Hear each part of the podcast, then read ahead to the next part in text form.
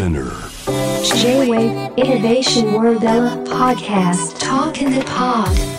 小橋賢児がナビゲートしています Innovation World ERA ここからは声のブログ Talk in the Pod です。今回お話しするのはいや先ほどねこんまりさんの話でもありましたけどときめくっていう。ときめくっていうのはどういうことかっていうと心ですよね。心がときめく。その心の時代について、えー今日話してみたいと思います。ただちょっと、えー僕の心の時代へ向かう話はちょっともしかしたらマニアックかもしれないんで、まあ、イノベーションにつながる話だと思って、ん？ん？ん？ってわかんなくなるかもしれないんですけど、ちょっとわかんなくなったら、まあ、後でちょっと調べるとかして。僕ね、あの、なぜこの21世紀が心の時代になるかと思ってると、まあ、20世紀っていうのはま物質文明って言われて、まあ、物が豊かであれば、なんかこう、まあ、満足してたっていうか、まあ、ちょっと勘違いなんですけど、まあ、物質とか、そういう経済っていうのが優先されてきて、そしてまあ21世紀になってって、まあインターネットがね、こう人々の中にこう台頭してって、まああらゆる情報が世界中どこにいても誰もが平等に取れるようになった時に、やっぱこう情報によって、まあメディアもそうですね、こうトゥーマッチになってるんじゃないのかなって。本来であれば、近くの地域の人、家族だったりっていう、本当は近い人たちのことの中で循環してきたこの心がどっかこう心から離れて思考によって過去とか未来とか世間のこととかを気になっちゃって本当の自分自身のこととか近くの人っていうのを大切にできなくなっているなってすごく思ってでもなんかそういう風にみんながちょっと生きづらいみたいなこと思っているからこそ逆に本当に大事なのは心っていうところにつながっていくんじゃないのかなと思ってるんです。まあその心の時代に向かっていく上で大切なことというか気づいてきてることがまあいろんな世の中的にはこうマインドフルネスとかまあいろんなことが言われてるんですけど僕の中で結構大事にしてるのがゼロになるっていうゼロになるって何？って思うんですけど日本語で言うと元気って元の木って書くじゃないですか。で、元気っていうのは決してこのハイパーになるってことではなくて、元の木、つまりゼロになれば、人間っていうのは、ものすごい一人一人が輝く星のように、まあ能力を持って創造性を持ってると思うんですよね。だけどやっぱりどっかこう、情報、人の情報にこう左右されたり、今起きてない過去のこととか未来のこととか人に言われたこととか世の中の情報とかに忙しくしてる間に元気の木っていうのがこう落ちてってる。だからそのハイパーになるんじゃなくて元に戻していけば本来みんな人間は元気なんですよ。でもそのじゃあゼロにする方法っていうのがみんなわからないと。まあそういう中で、まあ一つこうマインドフルネスとかいろんなことが出てきてるんですけども、まあ僕がね今まで、まあ自分のことを人体実験のように、まあいろんな僕世界中で旅しながらいろんな体験をやったんですけど、まあこの中でこう二つちょっと面白い体験をご紹介したいなと思います。一つはビッフォンメソッドって、まあウィムホフっていうのかな？オランダにいるウィムホフさんっていう人が提唱してるメソッドなんですけど、これね、ちょっと言葉で伝わりにくいと思うんですけど、呼吸、呼吸と冷水シャワー、冷たいね、アイスシャワー、まあアイスバスとも言うんですけど、冷たい氷に入る水にも入るんですけど、たったその呼吸と水に浸かるっていうだけで、まあ、このビムホフさんは6000メートルのキリンマンジャロ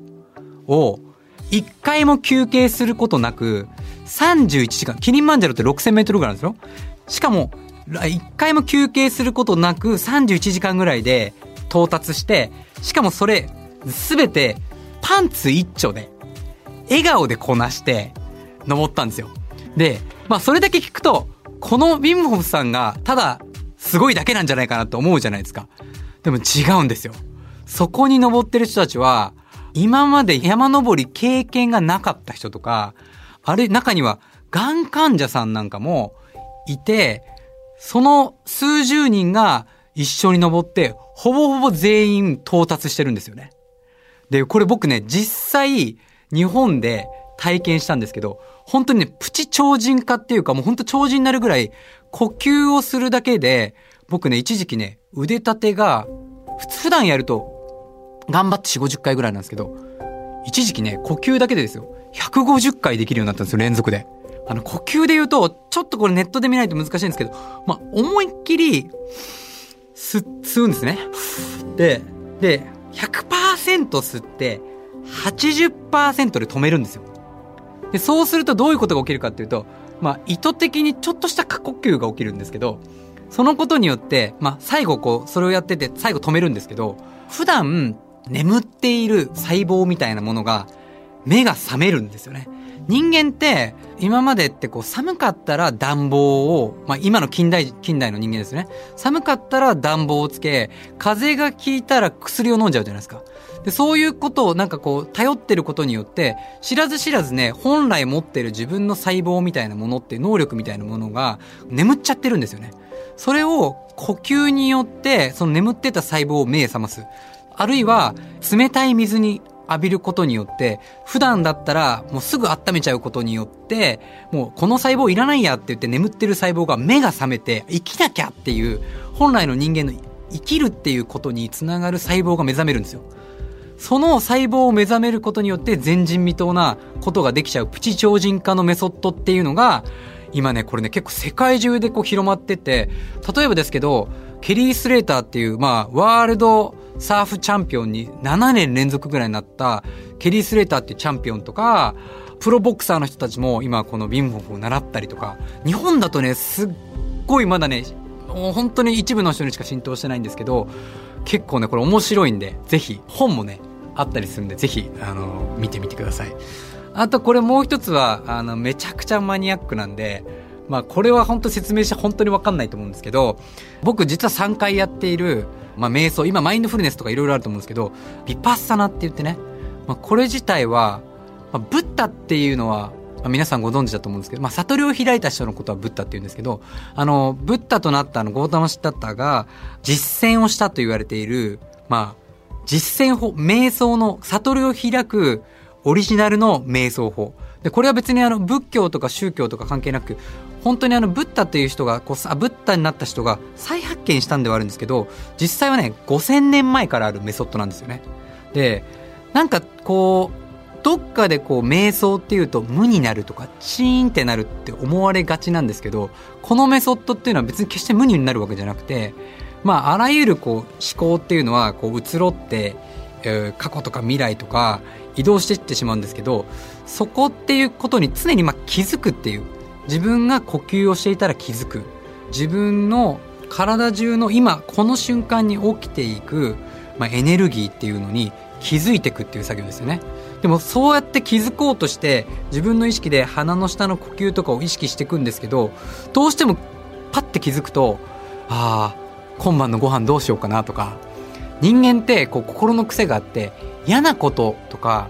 にはこう反発したり嫌悪して心地よいものには執着して渇望する癖があるんですよ。その心のこの思考の癖が自分自身を苦しめちゃうんですよね。で、それがこう目をつぶってると、例えば嫌なことだったら、あいつにこの間悪口言われたなって、こう過去をね、パッて思考が言ってしまうんですよ。もう起きて、起きてない、もうここにはないことなのに。で、そうするとパッてひらめいて、あ、今度会えたら、会ったらあいつに言い返してやるって言って未来へ飛んじゃうんですね。で、これ逆に心地よいことも同じく、ああ、この間、なんかみんなですごい楽しかったなーって言って、パッてまたひらめいて、あ、また今度会ったらこんな回しようって言って未来へ飛んで、全然今この瞬間自分が呼吸している、この瞬間、この体中に流れてるエネルギーすらも感じることっていうのを忘れてるわけですよ。で、その、この瞬間瞬間っていうのに気づいていく、そしてこの瞬間瞬間、あの、起きてることっていうのは、常に自然の摂理で言うと、生まれては消えていく、生まれては消えていくっていう、その摂理しかないんですよ。でも人間は、さっき言ったみたいに、嫌なことに反発する。その、例えば思考で今この瞬間の体に嫌な感じが起きてくると、これは自分のものじゃないって言ってどっかに追いやったり、逆に言うと、今体がめっちゃ気持ちいいって言うと、それをもう一回欲しいっていう渇望とか執着になるんですよ。これが自分自身を苦しめてるっていうことに気づくわけですよね。でそれを毎回毎回手放していく作業っていうのが、実はこのヴィパッサナーっていう作業なんですよね。で、このブッダとなったゴータマ・シッダッタは、まあ、あらゆるこう宗教からマントラ、いろんなものを学んだんだけど、やっぱり心の汚濁が取れないって言って、最終的に自分の内なる宇宙っていうのを探求しようって言って、このヴィパッサナーっていうのをこう再発見したっていうのが、それで悟りを開いた。で、悟りっていうのはなんかすごくこう、神様とか仏とかが誰でも、あ、すごい人じゃないと解けなそうに見えるんですけど、これは神様でも仏でもなくて、誰にでもできる実践法だっていうふうに生涯にわたって教え続けたっていうのが、ビパーサナで、これがまミャンマーの一族が守ってて、そこからまた再び1960年代に世界中に回って、今、世界中にね、ビパーサナの施設はあるんですけど、多分行ったことある人はわかると思うんですけど、全くこれは、あの、一部のものでもないし、何かこう宗教に入らないとできないってことでもなくて、そこの中って完全に奉仕というか、利他で成り立ってるんですよ。つまりどういうことかっていうと、10日間パソコンも携帯も全て預けて、朝4時から夜の9時ぐらいまで人と喋らない、目も合わせないで、もうさっき言った瞑想法を朝から晩まで実践していくのみなんですけどもその10日間のプログラムが終わった後に一定の支払うお金って実はなくてもし自分が効果があってよかったと思ったら他の次来る誰かのために自分ができることだけを収めてってくださいって言ってその中で収めていくのは別に100円でもいいしある人は100万円の人もいるかもしれないんですけどそれはだ次の誰かのためなんですね。自分の友達でも何でもない。誰かのために回していく。でまたその中でご飯を配る人たちとか、えー、教えるアシスタントティーチャーの人たちも過去やった生徒さんたちっていう奉仕で回っている。完全にこう循環しているメソッドなんですよ。これっていうのがこう世界中にどんどんどんどん広まっていってで有名な世界的大ベストセラーになった知ってる方いらっしゃいますかね？サピエンス全史。このサピエンス全史を書いた著者のユラリノラ・ハラリ先生。あの歴史学者のハラリ先生はまさにこのビパーサナを実践してって人間っていうのはいかに99%のまあ嘘というか虚構の世界を信じて真実のある1%を見てないかっていう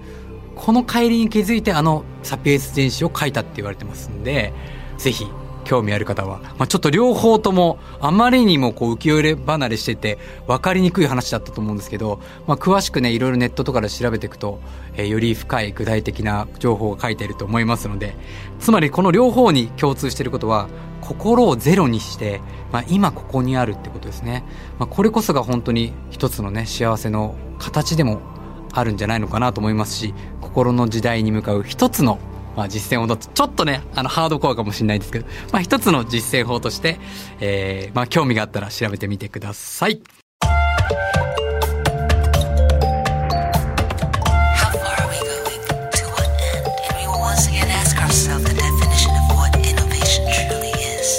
You're listening to J-Wave Innovation World Era podcast.